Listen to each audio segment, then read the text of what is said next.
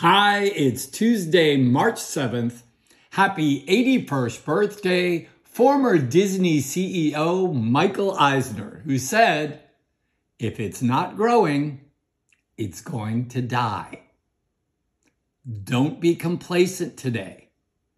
Take the time to nurture and water all those good ideas. Michael Eisner also said, there's no good idea that can't be improved upon.